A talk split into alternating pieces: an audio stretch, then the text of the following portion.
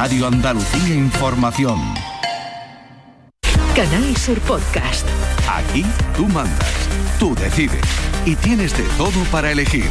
Buena música, sucesos, charlas amenas, carnaval, Semana Santa, videojuegos. Esto es Canal Sur Podcast, el sexto canal de la radio de Andalucía, en Internet. Canal Sur Podcast. La tuya. Nocturno en RAI. En la medianoche de Nocturno en RAI, el turno ahora es para el espacio Encuentros, en el que hoy Maite Chacón entrevista al escritor Lorenzo Silva, quien nos presenta su última obra, esta vez eh, sobre la guerra de los comuneros en el siglo XVI. La obra se titula Castellano, por cierto. Interesante seguro. Encuentros con Maite Chacón. RAI, Radio Andalucía Información.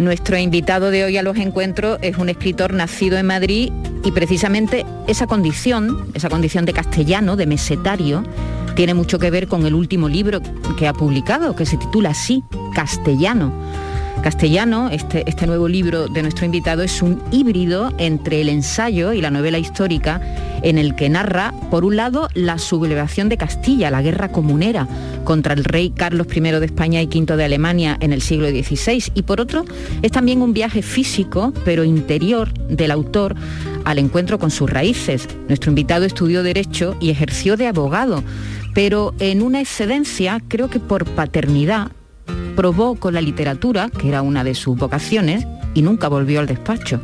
Publicó su primera novela en el año 1995, Noviembre sin violetas, y tres años más tarde saldría a la luz la primera de una serie que le ha cambiado la vida, la protagonizada por Rubén Bevilacqua y Virginia Chamorro, dos investigadores del Grupo de Delitos contra las Personas de la Unidad Central de la Guardia Civil y ha sido reconocido con premios muy importantes, el Ojo Crítico de Radio Nacional, el Premio Planeta o el Premio Nadal, entre otros. Está claro que no se equivocó siguiendo su vocación. Hoy nos encontramos con Lorenzo Silva. Bienvenido. Muchas gracias. Bueno, 60 obras, casi 60 obras. Además, en realidad alguna más. ¿eh? Alguna más. 78 libros. 78 libros. Eche la cuenta el otro día, ¿eh? si no, bueno, no, me lo, sabría. Yo, yo es que estaba echando la cuenta y entonces digo, a ver, he cogido los años y hay algunos, algunos años donde me aparecen hasta tres libros distintos, además efectivamente distintos, de la serie eh, famosísima de, de Bevilacqua y Chamorro, pero también ensayo, también libro y literatura infantil, juvenil. ¿Cuánto trabaja Lorenzo Silva al día? No, la verdad es que eh, es fruto de, mi biografía, en cierto modo. ¿no? Yo escribo desde, desde muy pequeño, desde los 13 años. Y durante bastante tiempo simultaneé la escritura con otros trabajos, y trabajos además muy, muy exigentes y muy, y muy absorbentes en algún caso. ¿no? Eh, empecé trabajando en auditoría de cuentas, que es algo bastante eh, agobiante incluso y estresante. ¿no? Luego me pasé a la abogacía, que también es exigente, y yo escribía, mm, buscaba el tiempo para escribir, ¿no? por la noche, por la mañana, el fin de semana, las vacaciones. Desde el año 2002, cuando me tomé esa excedencia de paternidad de la que no he vuelto nunca, eh, tengo todo mi tiempo para escribir. Y, cuando tienes todo el tiempo para escribir y tienes ideas, pues la verdad es que al final acaba dando un resultado, no, no tiene más mérito que ese. ¿Es muy metódico a la hora de trabajar? Eh, sí, no, sí, no. Soy muy anárquico a la hora de mm, faular, a la hora de mm, ingeniar, a la hora de, urdir los libros, ¿no? Eh, de hecho, soy tan anárquico que, que siempre estoy haciéndolo con varios a la vez pero luego cuando me pongo a escribir eh, sí que soy bastante metódico. Es decir, eh, ese hábito de trabajo que yo adquirí en mundos que no tienen nada que ver con la literatura, como los que acabo de mencionar, como la auditoría de cuentas o la abogacía, que son trabajos técnicos además y que implican una planificación y que implican bueno, pues unos objetivos que además tienes que cumplir. No, no, vale eh, simplemente echar las horas, ¿no? sino que al final todo está encaminado a un objetivo.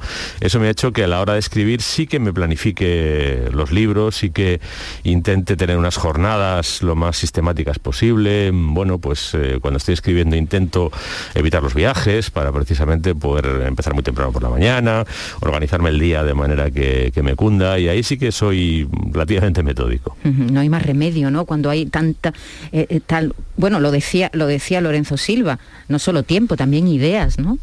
Las ideas, la verdad es que mm, no faltan, ¿eh? O sea, eh, por eso he elegido ser anárquico, porque eh, cuando yo empecé a escribir me, costaba tener un argumento, me, costaba porque, no sé, era una mezcla de cosas.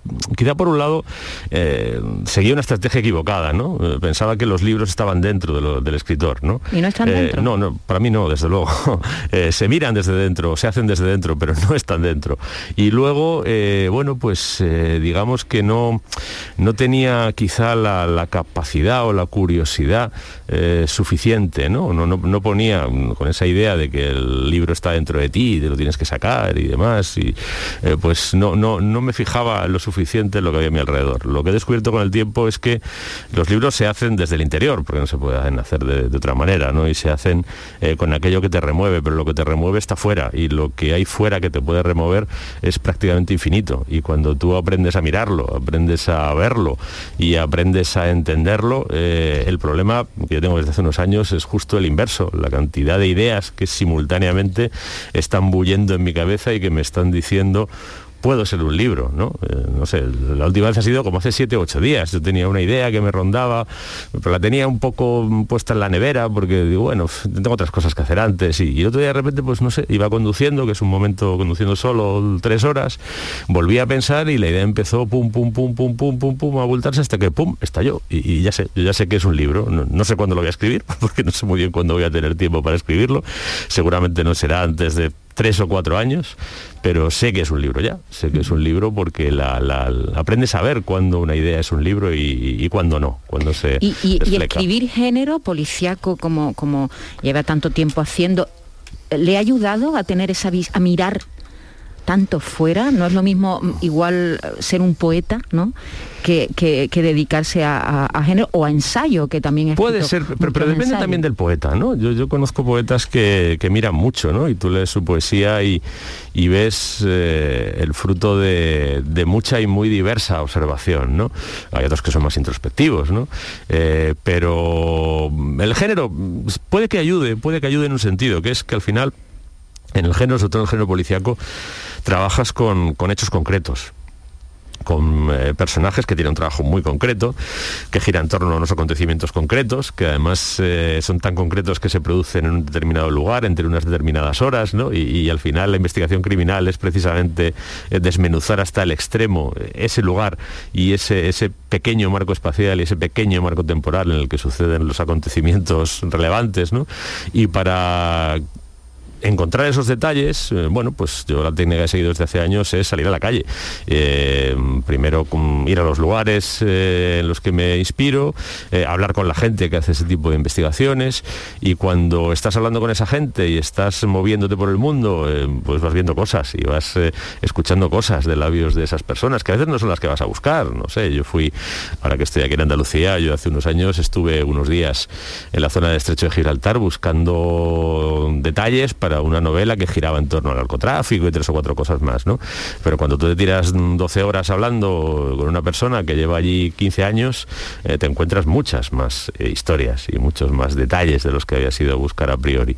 Y eso naturalmente va, va enriqueciendo tu arsenal de, materiales ¿no? para contar historias. Precisamente el estrecho ha sido una de, las aventuras ¿no? de Vilacua, efectivamente. y Chamorro eh, en un lugar mm, donde pasan muchas cosas donde pasan tantísimas cosas. En un lugar fronterizo, las la fronteras siempre ocurren muchas cosas, no todas, no todas agradables. Ahí Bevilacqua mm. y Chamorro vivieron una buena aventura. Sí, y yo, y yo para escribir la novela, porque ah, al final acabé hablando con gente muy variopinta, además a los dos lados de la raya de la ley, y, cada uno tenía su historia, y además, mm, pues de repente, la, la realidad es muy sorprendente. Yo creo que una de las ideas que deberíamos abandonar es que existe la literatura fantástica, que es la única que trabaja con el misterio y existe la literatura realista, que es una narración pedestre que habla de cosas prosaicas, ¿no? como si la realidad fuera pedestre y prosaica.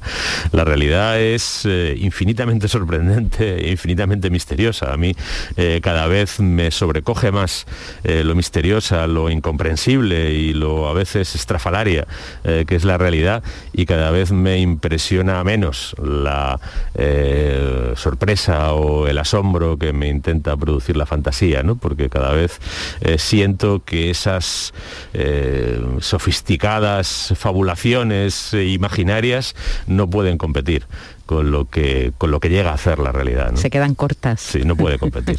bueno, enseguida volveremos a esa, a esa saga estupenda que además nos ha, yo creo que nos ha redescubierto la Guardia Civil.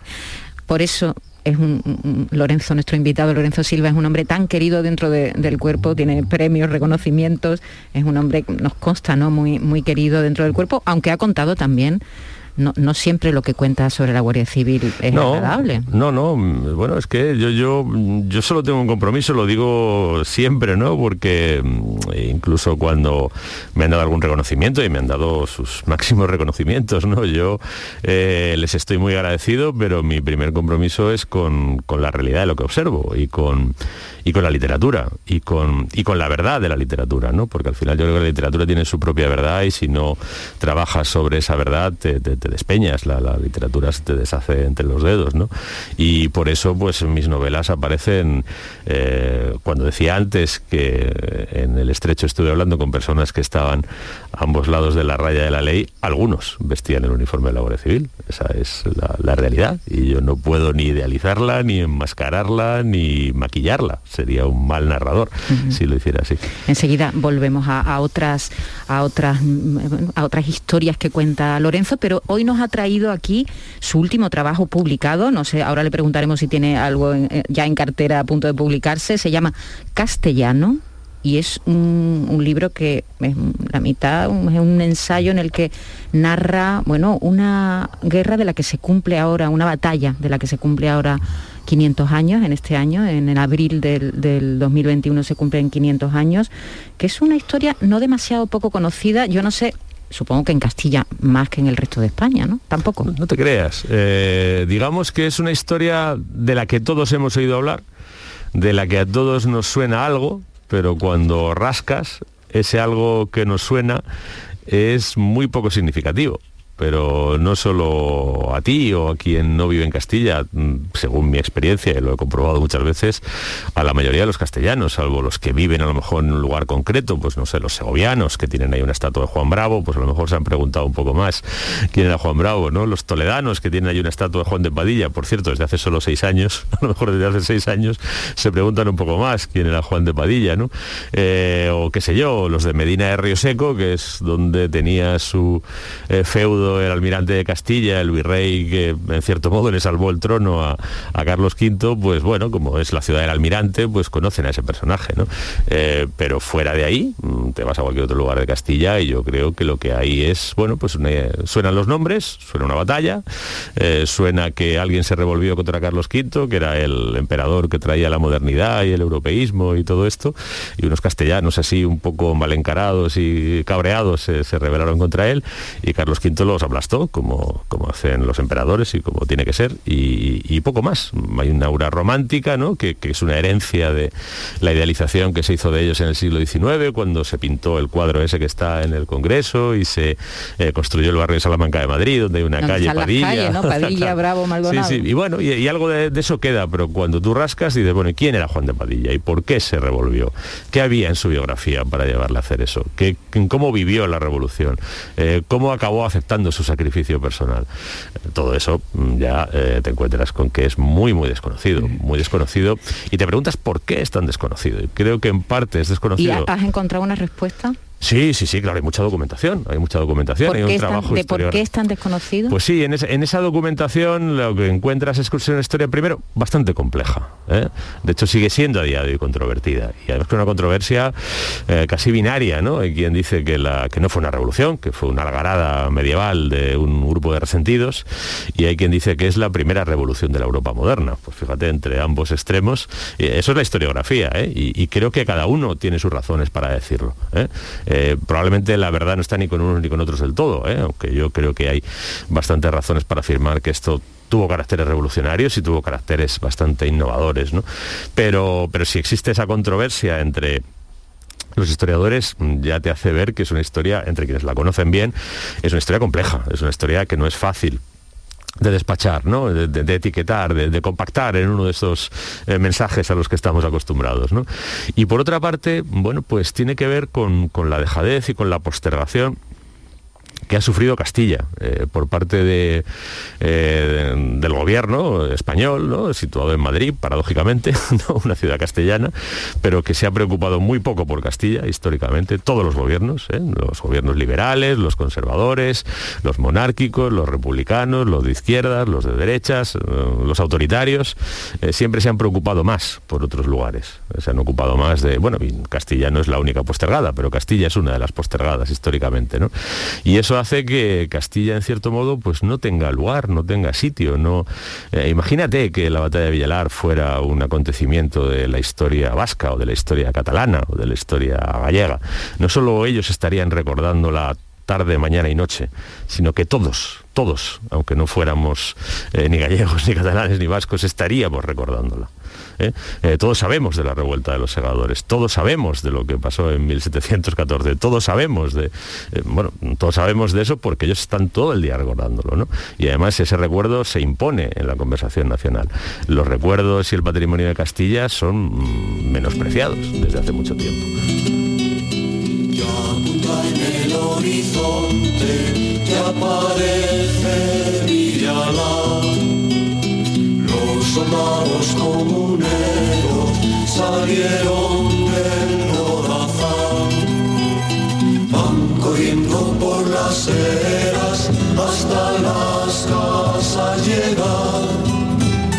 E allí las piezas comienzan a disparar. Ya llegan los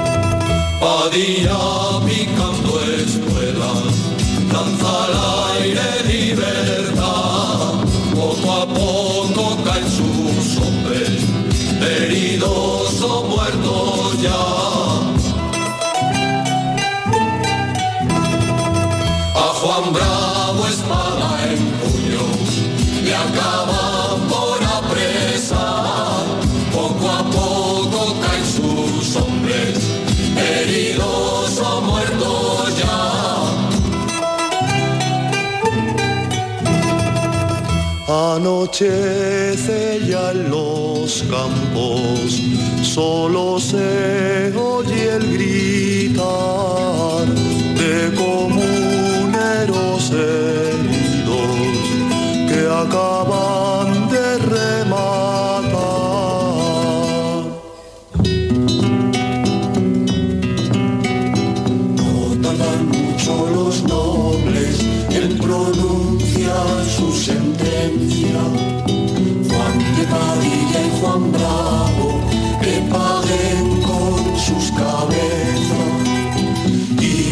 Francisco Maldonado. Olvida que de la celda como nos estaba diciendo Lorenzo Silva, un libro puede estar en cualquier sitio si uno mira o si uno escucha porque una de las cuestiones que llevó a nuestro invitado a escribir este libro, a escribir castellano, fue precisamente oír esta canción en un viaje, en un coche, eh, entre otras cuestiones de las que luego vamos a hablar. Pero ¿qué pasó? ¿Qué, despertó esta canción? Pues algo muy curioso, la verdad. Eh, esta es eh, una parte de la versión musical que hizo Nuevo Mester de Jugularía del poema de los comuneros de Luis López Álvarez yo recuerdo en mi juventud, cuando yo estudiaba en Madrid, mm, pues eran bastante conocidos, daban muchos conciertos, recuerdo los carteles y me recuerdo que siempre decía, tengo que ir un día a un concierto de esta gente, tengo que ir un día a un concierto de esta gente. Pero bueno, eh, la vida en Madrid es, entonces estaba estudiando la carrera, ya escribía. Bueno, pues nunca fui, nunca fui. Y, siempre me llamaron la atención, porque me gustaba, me gustaba muchísimo el nombre, el nuevo Mester de Juglaría, ¿no? Es castellano tan, tan, tan puro eh, y tan, tan genuino que dice, me, gustaba cómo sonaba, ¿no? Eh, bueno, pues no los oía, eh, oí alguna cosa alguna vez y un día encontré eh, un CD en una tienda de estas, pues no sé si fue la FNAC, de estos que están de oferta, que valen dos euros o que valen tres euros o que valen nada y digo, hombre, pues la verdad es que mm, ya huele, ¿no? Que, que haya pasado tanto tiempo, que siempre me hayan interesado y nunca los haya oído. Compré el CD. Luego lo que pasa, la vida, pues el CD se pasó a lo mejor dos meses eh, con el precinto puesto eh, y en el coche. Y un día venía yo para Andalucía, además, venía para Jaén, para unos colegios. Era por la mañana, muy temprano, y había mucha niebla en la mancha. Y, ah, mira, voy a poner algo de música. Y de repente lo encontré y dije, ah, venga, voy a ver esto. Y en ese momento de soledad, por la mañana muy temprano, conduciendo, rodeado por la niebla, sin ver nada, empecé a oír esta música, ¿no? Y empecé a oír cómo Luis López Álvarez en ese poema, o el poema es de él, eh, se acerca desde la emoción, ¿no? Y con tanta limpieza, además, ¿no? A, la historia de los comuneros. Hay que decir que, la idealiza un poco, las cosas como son, ¿no? Pero, pero es muy emocionante, es muy emocionante cómo está contada la historia en ese poema y cómo la cantan, ¿no? Mestre de Juglaría. Yo creo que al final es verdad, ¿no? Ahora dicen que, esto es idea de politólogo, ¿no? Y, se lo, y lo ponen en labios de Iván Redondo, ¿no? Que la gente se llega por las emociones, ¿no? Pero bueno, aunque lo digan los politólogos lo digan los spin doctors, es verdad, las cosas nos llegan dentro a través de la emoción. Eh, yo en ese momento, escuchando esta música, sentí la emoción con mucha profundidad, la emoción de mis antepasados castellanos, que además, bueno, pues, pues, pues eh, además las personas que eso era mi vínculo con Castilla, pues están muertas desde hace bastantes años ya, ¿no? Y entonces, bueno, pues era una, una manera de decir, uff, aquí esto me ha removido algo que tengo que investigar. Y por otra parte, y por otra parte está un periodo en el que viviste en Cataluña sí. y empezaste a, oír cosas, mm, bueno, no solamente en contra de Castilla en sí, sino, bueno, historias excluyentes, ¿no? Un relato excluyente del resto del país. ¿Eso qué te, qué, te pasó? Pues mira, percibí, y además lo percibí de una manera que, que me alarmó en cierto modo. Y si te digo la verdad, me alarmó más por ellos que por mí me alarmó más por aquella sociedad en la que entonces vivía y a la que, por cierto, aunque hace tiempo que no vivo en Cataluña, sigo guardando enorme afecto. ¿Cuántos años viviste ahí? Siete años. Siete, años, pues mi mujer es catalana, eh, mi hija es catalana. Eh, siempre he sentido admiración por Cataluña y por los catalanes y me sigue concerniendo lo que les pase. ¿no? Eh, a mí no te oculto que me enfadaba un poco poner la radio y escuchar que alguien pues empezaba a menospreciar, ¿no? con una especie de prepotencia cultural a Castilla, Andalucía, Extremadura, a los castellanos, a los andaluces, a los extremeños. Eh, pues además siempre atribuyéndoles etiquetas, eh, bueno, peyorativas. Pues los eh, castellanos, arrogantes, despóticos, rígidos, autoritarios, los andaluces, pues vagos, aprovechados, poco emprendedores. Y, digo que me alarmó más por ellos que, por mí. Porque yo conozco Extremadura, conozco Andalucía, conozco Castilla, sé que la visión que ellos tienen es una visión completamente desfigurada. Lo que me preocupa es que alguien se maneje, que una sociedad se maneje con esas categorías respecto de los demás, porque cuando ya se dice, no en una conversación de bar, con dos vinos, que cualquiera puede decir una tontería, cuando lo oyes en la radio, cuando lo lees en los periódicos, yo pongo varios ejemplos, ¿eh? cuando lo lees en un libro, cuando en un libro que es un gran éxito en Cataluña, alguien escribe, agarra un páramo, ponle una tiranía y eso es Castilla, y ese libro se convierte en un éxito, pues eh, algo grave, algo grave pasa en esa sociedad y, se le avecinan curvas peligrosas, ¿no? Como las curvas peligrosas en las que yo creo que ya está en este momento la sociedad catalana. Ah, hubo una parte andaluza que también... Eh, creo, tu padre es de Málaga. Mi familia paterna es andaluza, de, Málaga. Es de Málaga. Y, y cuenta en el libro que mm, al principio, porque al principio empiezas hablando de identidad, precisamente, hmm. ¿no? Y de, bueno, la gente que, sobre todo la gente que vive en Madrid, pues, la identidad no, no, no la tiene muy clara, ¿no? Porque es una tierra de, aluvión donde se mezclan gente de, todo, de todas partes. Ahora están intentando, Ahora están ahora está intentando también legislar la identidad Sí, madrileña, sí. lo que nos Pero- faltaba, pero pero espero bueno. que no lo consigan, ¿no? Yo Porque también. es verdad que es una tierra donde todo el mundo ha sido bienvenido siempre y, y ahora además gente de todas partes del mundo, ya no solo Sí, del resto de España, ¿no? Es una, una ciudad muy cosmopolita como, como lo es también Barcelona, ¿no? Sí, lo era más, ¿eh? Lo era más, ya- lamentablemente. lamentablemente, ¿no? El cosmopolitismo siempre es una riqueza.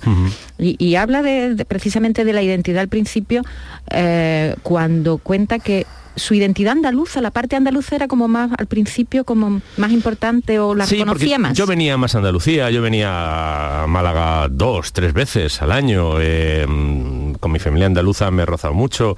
Eh, mi familia castellana ya vivía en Madrid. Eso quiere decir que ya estaba un poco disuelta eh, en la madrileñidad, ¿no?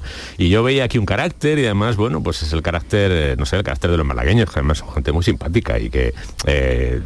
yo recuerdo, cu- cuento alguna anécdota, pero es verdad, es que tú te subías el autobús en Málaga, yo, mi familia vivía en el puerto de la Torre y bajaba a Málaga en el autobús y en el trayecto ese autobús, la persona que te se, se sentaba a tu lado te contaba su vida de principio a fin y no solo te la contaba, sino que además te empezabas a reír en el puerto de la Torre y no dejabas de reír hasta la Alameda, ¿no? Y decías, bueno, pues oye, esto, esta gente es simpática, se, se gana el personal, ¿no?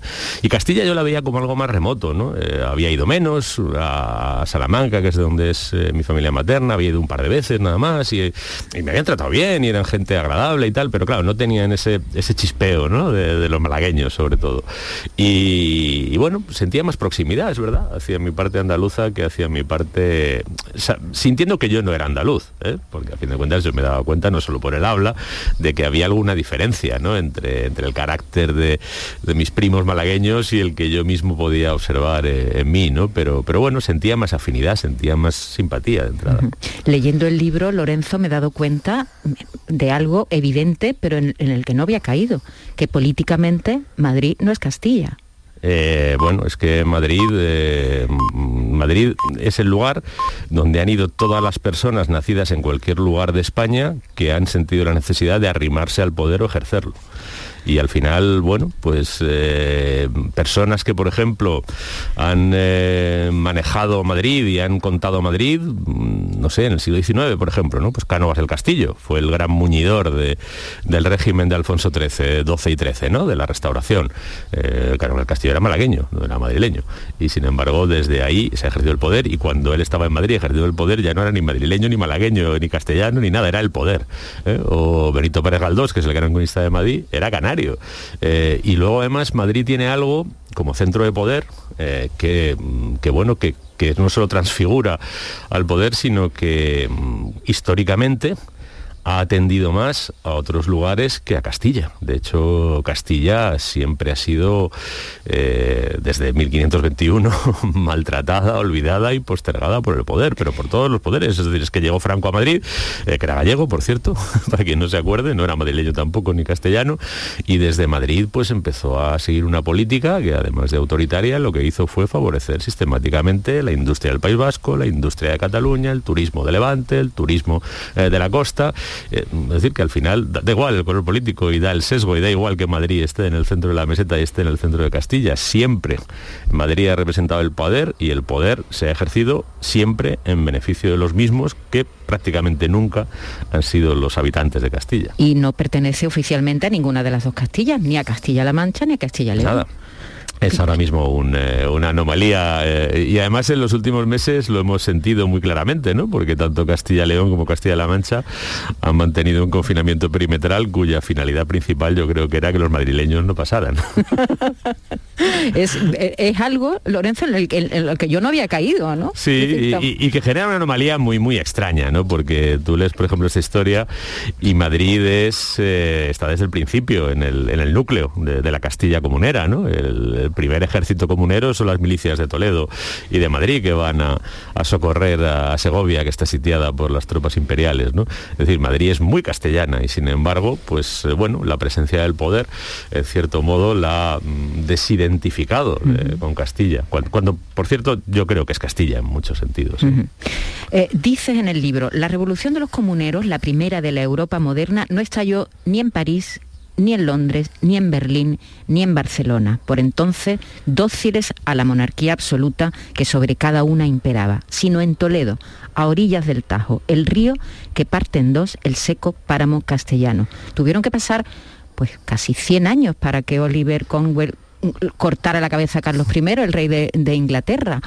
Mm, Efectivamente, si como bien dice es una revolución lo que pasó en, en el- en el siglo XVI en España, fue una revolución muy moderna, ¿no? muy moderna y muy avanzada a su tiempo en conceptos clave. Esto no es una interpretación voluntarista ni tampoco es mía. Esto, lo, en cierto modo, lo reivindicaron los liberales eh, españoles del 19, eh, lo reivindicó Manuel Azaña, lo dice José Antonio Maraval, lo dice Josep Pérez, que es un historiador francés, y creo que además no lo dicen de manera gratuita, todos invocan documentos y sobre todo las ideas que están en los documentos de los comuneros y sobre todo una principal, que es esa idea que está en los capítulos de Tordesillas, el, borrador, digámoslo entre comillas, de constitución que los comuneros le elevan a Carlos V, mm, casi pidi- exigiéndole que, que lo acepte, en los que se ve que hay una idea de que el rey y el reino son algo distinto, no, no forman parte de un cuerpo místico único, que era el concepto medieval, ¿no? Es- ya es una concepción moderna. El rey y el reino son cosas distintas. Y como son cosas distintas, pueden tener conflictos de intereses. Y si hay, algo que en la Edad Media no se podía ni pensar, ¿no? Eh, si hay un conflicto de intereses entre el rey y el reino, no prevalece el capricho del monarca, sino el interés del reino. Esa idea está clarísima en los comuneros y eso es el embrión de, la soberanía reside en el pueblo, en la nación española de la Constitución de 1812, ¿no? Eh, que es de mucho tiempo después. Y esa idea eh, está ahí. Y además está ahí y los castellanos no solo la formularon, no solo la fundamentaron doctrinalmente eh, los teólogos de Salamanca y la pusieron sobre el papel los juristas de Valladolid, sino que además el pueblo de Castilla se rebeló y se lo jugó todo y lo perdió para defender esa idea. Y ahí aparece un personaje como Francisco de Victoria, que dio nombre, que da nombre a una de las asociaciones ahora mismo de jueces más importantes del país, en el que, bueno, un hombre adelantado a su época, adelantado eh, a, a Europa completamente. en cuanto a establecer los límites del poder. Y de nuevo esto no lo digo yo ni lo dices tú, esto lo dice Hugo Grocio, que es un holandés, por cierto, y el padre del derecho internacional, ¿no? Francisco de Vitoria es el primero, él llegó a Salamanca después de, justo después de terminada la revolución, porque él estaba estudiando en, París, en la Sorbona, pero recoge esa escuela de, de Salamanca, ¿no? que es la que fundamenta doctrinalmente eh, la revolución de las comunidades y lo que, eh, sobre lo que escribe fundamentalmente Francisco de Vitoria sobre los límites del poder, los límites del poder del emperador y los límites del poder del papa. Y es que eso que dice esa frase es verdad, es que en Francia había un rey absoluto, Francisco I, en Londres había un rey absoluto, que era Enrique VIII, en Berlín estaba un rey monarca absoluto, que era Carlos V, que era el sucesor de- del emperador, más el rey de Prusia, eh, que también era un monarca absoluto. ¿no? Eh, sobre mm, Zaragoza o Barcelona, pues eh, había otro monarca absoluto que era Carlos V. ¿no? Ninguno de esos pueblos se rebelaron contra ese monarca absoluto. Todos, por ejemplo, eh, los castellanos se negaron a pagar los tributos de Carlos V. Aragón Ese es el origen, de hecho, ¿no? El Claro, origen sí. de la revuelta Sí, es precisamente tributos abusivos el para, para los financiar la- tributos abusivos. para financiar su campaña imperial, ¿no? En perjuicio de Castilla y en beneficio de su agenda personal. Es un poco el origen del conflicto. Eh, Aragón pagó, Aragón negoció, pero pagó, acabó pagando. Y, y todos, en cierto modo, pues bueno, intentaban llegar a transacciones, defendían sus fueros, defendían sus... Pero los únicos que dijeron no y se plantaron y se lo jugaron todo, e insisto, lo perdieron, fueron los castellanos. Bueno, como es una batalla perdida, igual por eso no se cuenta con tanto, con tanto, ¿no? Pero fíjate, yo creo que las batallas perdidas son las que realmente nos enseñan y son las que realmente, muchas veces son las batallas perdidas las que eh, alumbran el, el camino eh, futuro y las que establecen eh, los cimientos morales y, y- y políticos de, de una sociedad, ¿no? Mm, no sé, la batalla de las Termópilas, ¿eh? en la que murieron los 300 espartanos de Leónidas y también los tespieos a los que se suele olvidar normalmente, es decir, unos hoplitas griegos que se plantan delante del ejército persa para defender la civilización griega frente a la civilización persa, no es que los persas fueran incivilizados, pero era una civilización muy diferente, ¿eh? que estaba basada en que el emperador era el dueño de todo y todos los demás eran sus esclavos. Bueno, pues eh, las cosas como son, esa era la civilización persa. Pues eh, bueno, los derrotaron, los aplastaron pero el ejemplo de las Termópilas alentó siempre a Grecia y Grecia logró derrotar al imperio persa, que era muy superior precisamente por el ejemplo moral de esos eh, espartanos derrotados en esa batalla. Estamos hablando con Lorenzo Silva de su último trabajo, Castellano. Como ven, un trabajo muy documentado sobre una revuelta que, que se produjo en Castilla contra el rey Carlos I de España y V de Alemania, un hombre que bueno, que, que apenas mm, sabía español, ¿no? O, o no sabía español cuando llegó. Aprendió ¿no? bastante rápido, según eh, dicen más de uno, ¿no? Es decir, seguramente lo hablaría con mucho acento, pero en las Cortes de La Coruña eh, cuentan los cronistas que asombró a todo el mundo porque pensaban que no hablaba ni patata de español y se dirigió en español a los procuradores castellanos, ¿no?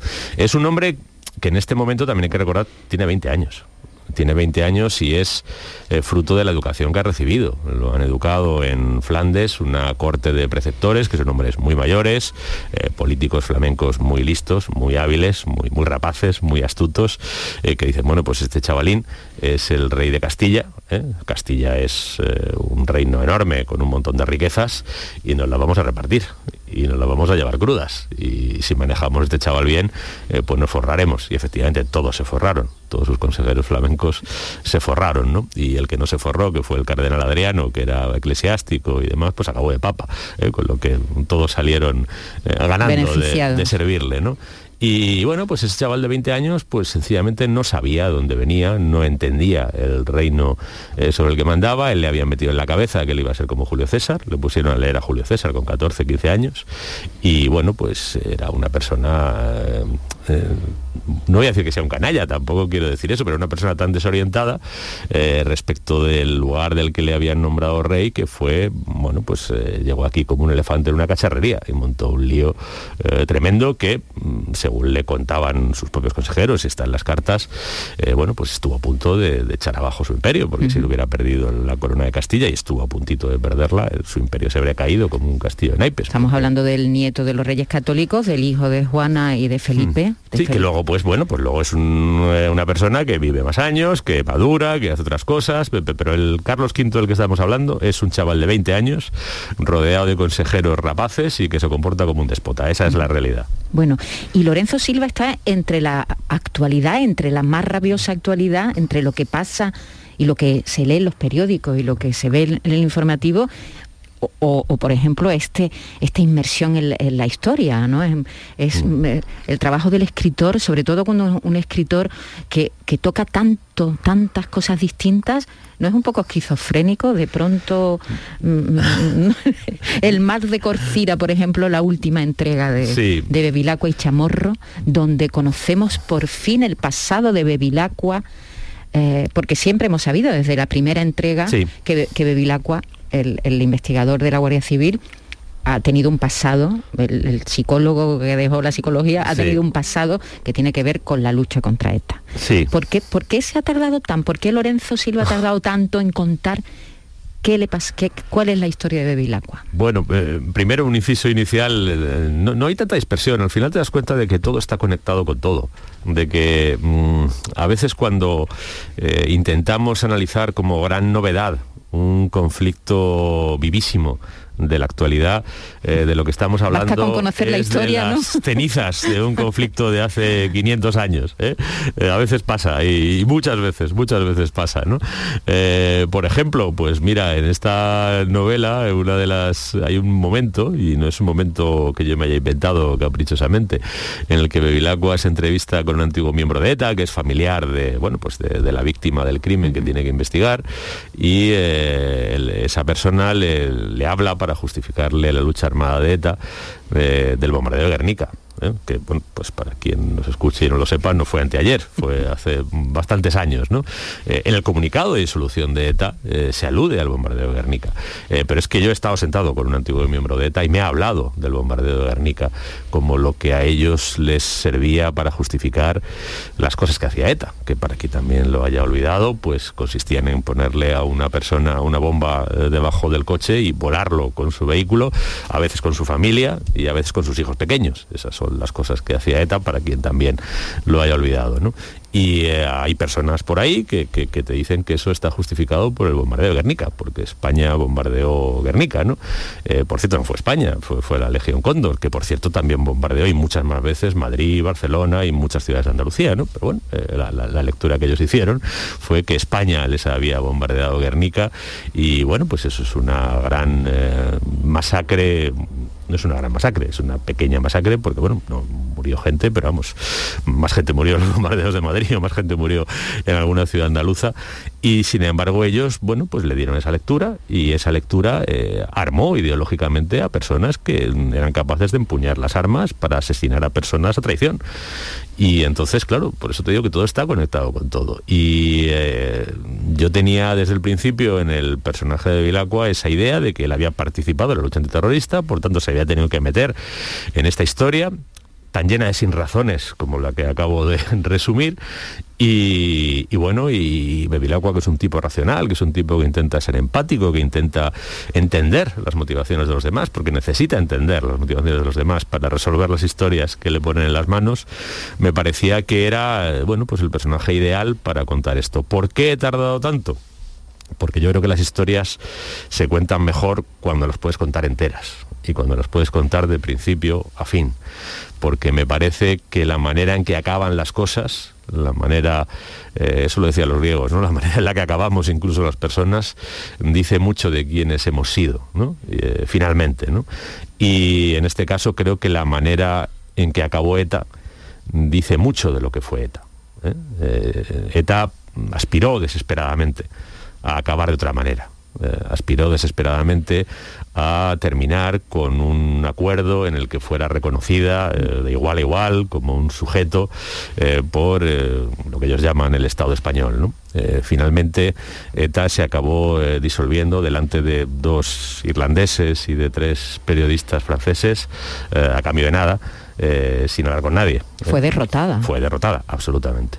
Entonces, poder contar la historia llegando hasta el final creo que es mucho más, no solo instructivo, sino que también es mucho más eficaz en términos narrativos que si la hubiera contado eh, in media res, ¿no? O, o a medio camino. ¿Cómo ha sido este camino con, con- desde el lejano país de los estanques hasta, hasta, hasta el mal de Corcira, con, con estos dos personajes, con, con Bebilaco y Chamorro? ¿Cómo, cómo ha sido el proceso? Porque eh, conocimos a, a ellos, el más mayor, ella es más inexperta, eh, el psicólogo, ella que había querido ser militar, no lo había conseguido, había entrado en la Guardia Civil, luego hemos vivido eh, todo, todo este proceso de ese trabajo junto, esa, esa complicidad que tienen los dos, que, que apenas sin mirarse se entienden. ¿Cómo ha sido ese camino? Yo tenía unas cuantas ideas claras al O, o desde el principio había un plan predeterminado No. o ha ido pasando. No, no, no. Tenía unas cuantas ideas claras, ¿eh? porque creo que uno debe intentar ir por la vida por- con, con alguna idea clara para, para tener algún, algún anclaje, ¿no? Y, y en la literatura igual, ¿no? Yo, mm, eh, bueno, pues digamos que en la primera novela casi todo el esfuerzo está centrado en ellos, ¿no? En, en construir los personajes, la- incluso la investigación de la primera novela es muy sencilla, ¿no? Es decir, eh, ¿qui- ¿quiénes son estas dos personas? Porque les pasará aquello que les pueda pasar a las personas que son, ¿no? Y por tanto tengo que definir bien quiénes son por qué hacen lo que hacen, eh, en qué medida trabajar juntos eh, los modifica, ¿no? en qué medida eh, Bevilacqua con Chamorro es algo, es más que Bevilacqua solo y, y a la inversa. ¿no? Y eso lo tenía claro, más o menos desde la, entre la primera y la segunda novela lo establecí bastante bien ese campo de juego. Y, por ejemplo, mm, algunos detalles básicos, como este del que acabamos de hablar, ¿no? Una experiencia como es la lucha antiterrorista, que es una experiencia casi iniciática, ¿no? La gente que ha hablado, que he conocido eh, y con la que he hablado, que ha estado en la lucha antiterrorista, mm, te das cuenta a los 15 minutos de conversación que esa experiencia es fundacional eh, de, su personalidad y hasta de su carácter como policías y como investigadores, ¿no? Eh, bueno, esas ideas las tenía claras, pero luego he- he navegado con ellos con la mente abierta y dispuesto a dejarme sorprender. Y la verdad es que de 1995 hasta este 2021 en el que estamos, eh, el país en el que vivimos mm, ha tenido, y el mundo en el que vivimos, ha tenido oportunidad de sorprenderme bastantes veces y, también a ellos, ¿no? Y he dejado que ellos también se sorprendan y se vayan adaptando con... eh, pero bueno, desde los aspectos más, eh, si quieres, estructurales y, y solemnes y trascendentales, ¿no? Como, qué sé yo, pues llegar a vivir una pandemia como las de la Edad Media, que quién nos lo iba a decir, ¿no? Eh, a, lo, a lo más nimio, ¿no? O sea, yo recuerdo que ellos empezaron en un país donde solo tres tontos, entre los que por cierto yo me incluí bastante pronto, llevábamos teléfono móvil, ¿no? Eh, porque era una herramienta de trabajo con la que el jefe te controlaba y te sentías como un desgraciado llevando un teléfono móvil, ¿no? Que me iba a decir a mí que el teléfono móvil se iba a convertir en un gadget universal y que la gente hasta marcaría estatus y demás con su teléfono móvil. Cuando yo, cuando llegó el teléfono móvil, lo odié como uno de los mayores atrasos que había logrado cometer la humanidad. Pensé que además nunca lo iba a llevar, ya llevo dos, ahora no llevo uno, llevo dos, para poder convivir con ellos, ¿no? para tener uno para mi familia, otro para el trabajo, y que el teléfono móvil no, no me devore la vida. ¿no? Y, y- y yo pensaba que eso era un invento perfectamente estúpido que había producido la Pues, humanidad. pues y todo que- eso desde lo pequeño a lo grande influye ¿no? Claro que sí. en, en dos personajes que llevan tanto tiempo ¿no? con, Y contigo. que se dedican, por ejemplo, a la investigación criminal. Ellos Claro, en la claro. primera novela buscaban pelos, buscaban huellas, buscaban de todo. Ahora lo que hay que hacer es quitarle la clave al teléfono móvil de la persona y ya está todo ahí, ya no hay que trabajar nada más. ¿Tenemos bebilacqua y chamorro para rato? Mm, Tenemos Bevilacqua para un ratito y, y- y Chamorro para más. Chamorro le queda más tiempo de trabajo porque tiene, Es más 11 joven, es tiene más 11 años joven. menos. Pero Bevilacqua tenemos para un ratito. Lo que pasa es que yo el ratito lo intentaré aprovechar. Tengo varias eh, para beber. Tengo en la cabeza ahora mismo pues una, dos, tres, potencialmente cuatro. ¿eh? Más o menos. Pero pero bueno, Bevilacqua se jubilará, como, como le pasa a todo el mundo. Y Bueno, ya- eh, hay, hay investigadores que jubilados dan mucho juego también. Sí, sí, sí. eh, oye, España es uno de los países con la esperanza de vida más larga de- del mundo. Algo tendrá que hacer con su vida cuando, cuando le echen, ¿no? ¿Hay algún libro de, que leyó Lorenzo Silva cuando era joven o cuando era niño que le marcó para querer ser escritor? Más de uno, más de uno, más de uno. Yo y Era- era muy lector, eh, de variopintos. joven. Ah, Sí, sí, sí, sí. A mí me enseñaron a leer eh, con la pedagogía antigua esta del castigo físico y demás, que era muy eficaz, aunque no sea nada recomendable, ¿no? Pero yo aprendí a leer muy pronto por la cuenta que me traía, porque iba a un colegio estos que te, que te, bueno, pues que te daban los nudillos, que te tiraban de las La orejas. letra con sangre entra. Sí, sí, entra rapidísimo. No sé si entra bien, pero entra rapidísimo. Entonces yo con cinco años ya estaba leyendo. No, no leía eh, Guerra y Paz con cinco años, pero, pero leía, ¿no? Y no sé, mm, cosas muy variadas. A mí, por ejemplo, con, con cinco o seis años, yo creo que había en mis manos una una biografía eh, en TVO, ¿eh? no, no era un libro, era uno de esas eh, de esos libros de, de Bruguera, de joyas literarias juveniles, que era como con viñetas, ¿no? Y era una biografía de Lorenz de Arabia. Y me, impactó muchísimo el personaje de Lorenz de Arabia. Bueno, me impactó mucho que hasta hay una novela que se llama El cazador del desierto, que casi es un, un homenaje a él, ¿no? Y, y no es una novela, es eh, la historia de un personaje real que existió, pero que creo que tiene una vida realmente de, de novela, de película y de lo que quieras, ¿no? Y también me impactó mucho el Quijote. A mí me, me hicieron comprar el Quijote con, con 12 años. No me hicieron leerlo, lo que me obligaron fue leer seis capítulos, pero el profesor escogió muy bien los capítulos, porque ese verano yo me leí el libro.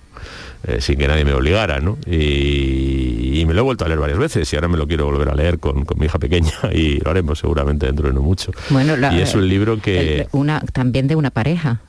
Sí, sí, sí, claro. Al final no, no- no lo he ocultado, ¿no? Eh, La mayor inspiración de Belaco Chamorro son Don Quijote y Sancho Panza, ¿no? La Como de tantos otros, ¿verdad? Claro, la única diferencia es que, bueno, pues eh, digamos que yo tengo la ventaja de que uno de mis personajes puede ser una mujer. En el tiempo de Cervantes parece muy raro que Don Quijote tomara una escudera, ¿no?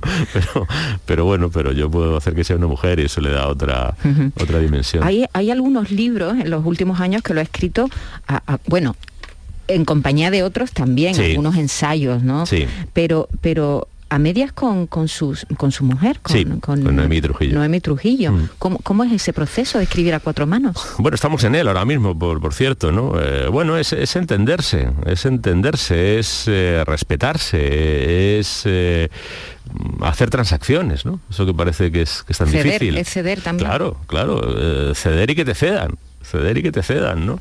Eh, y la, y la, la escritura literaria es un, bueno, es una labor complicada para, para llegar a consensos, ¿no? Porque, eh, pues no sé, incluso todo escritor lo quiera o no, yo no soy muy maniático, pero todo tiene, todos tenemos nuestras manías. Yo, yo las tengo, ¿no? mí las tiene, ¿no? Y tienes que renunciar a ellas o encontrar puntos de encuentro, ¿no?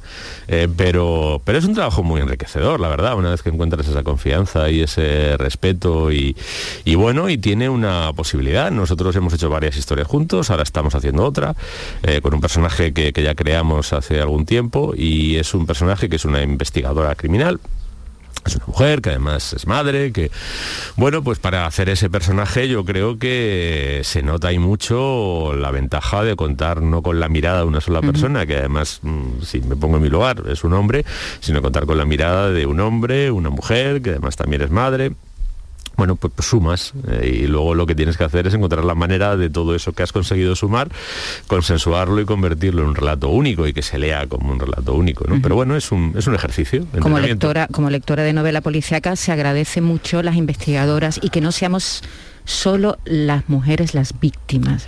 Hay un momento en el que, Sí. en el que ah, mm, cuando abro una novela policíaca y lo, lo primero que hay es un crimen horrendo hacia una mujer, Sí, ya, sí. ya lo cierro, Lorenzo. Sí, lo puedo entender. Mira, yo en la serie de Bevilacqua he repartido bastante democráticamente la condición de víctima entre hombres y mujeres, entre otras cosas porque, bueno, pues porque no, no sé la misma estadística como está. Yo, yo creo que siguen siendo más los hombres asesinados que las mujeres, porque al final los hombres están más en ciertos entornos eh, propicios al homicidio, como es el crimen Pero en organizado. y general demás. en la novela negra Pero la novela negra ¿verdad? Tiende a buscar la mujer, la niña. Yo esto también lo he hecho, ¿eh? Y por cierto, Sí. cuando, cuando la víctima En la es una primera niña- novela la víctima es una es una mujer. ¿no? Y yo tengo algún relato donde la víctima es una niña pequeña, que eso Sí, es lo sí, más difícil de todos, eso es lo más difícil de todo.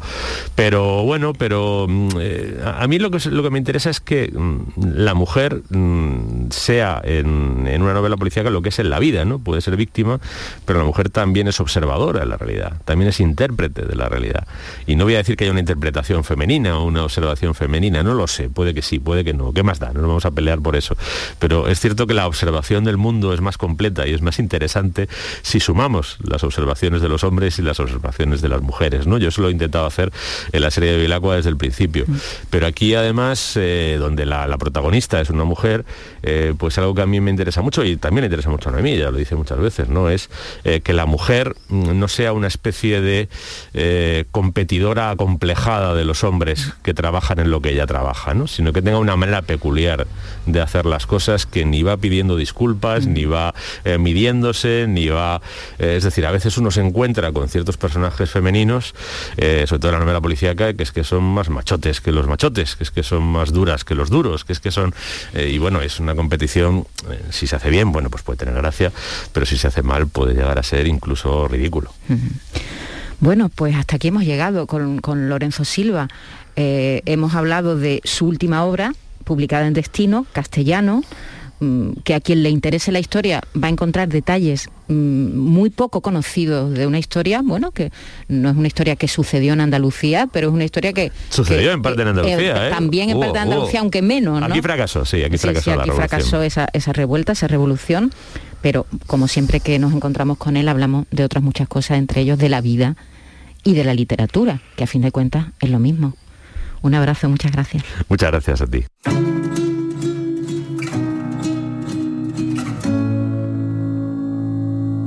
a menos de un centímetro, a casi un milímetro, extraña distancia que no logro reducir, tan cerca de tus labios, lejano espacio que no puedo conquistar por mucho que me acerco a ti. A diez metros te intuí, a cinco te vi sonreír. A un metro hablamos, a 20 centímetros me enamoré de ti. Distancia absurda, fue más fácil llegar a la luna. Dos cuerpos paralizados, dos labios que no se llegan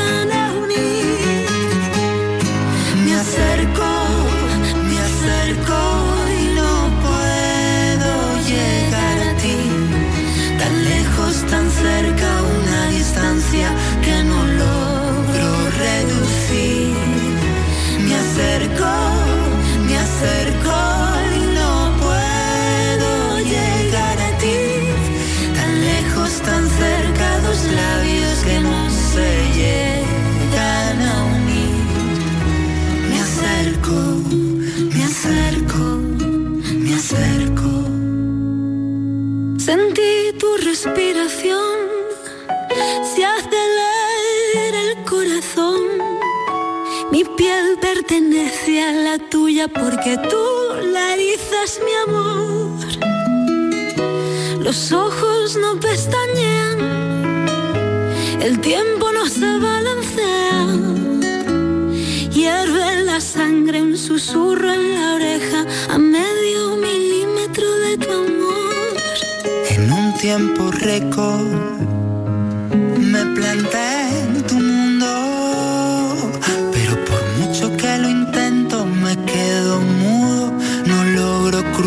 ese muro, espacio incierto.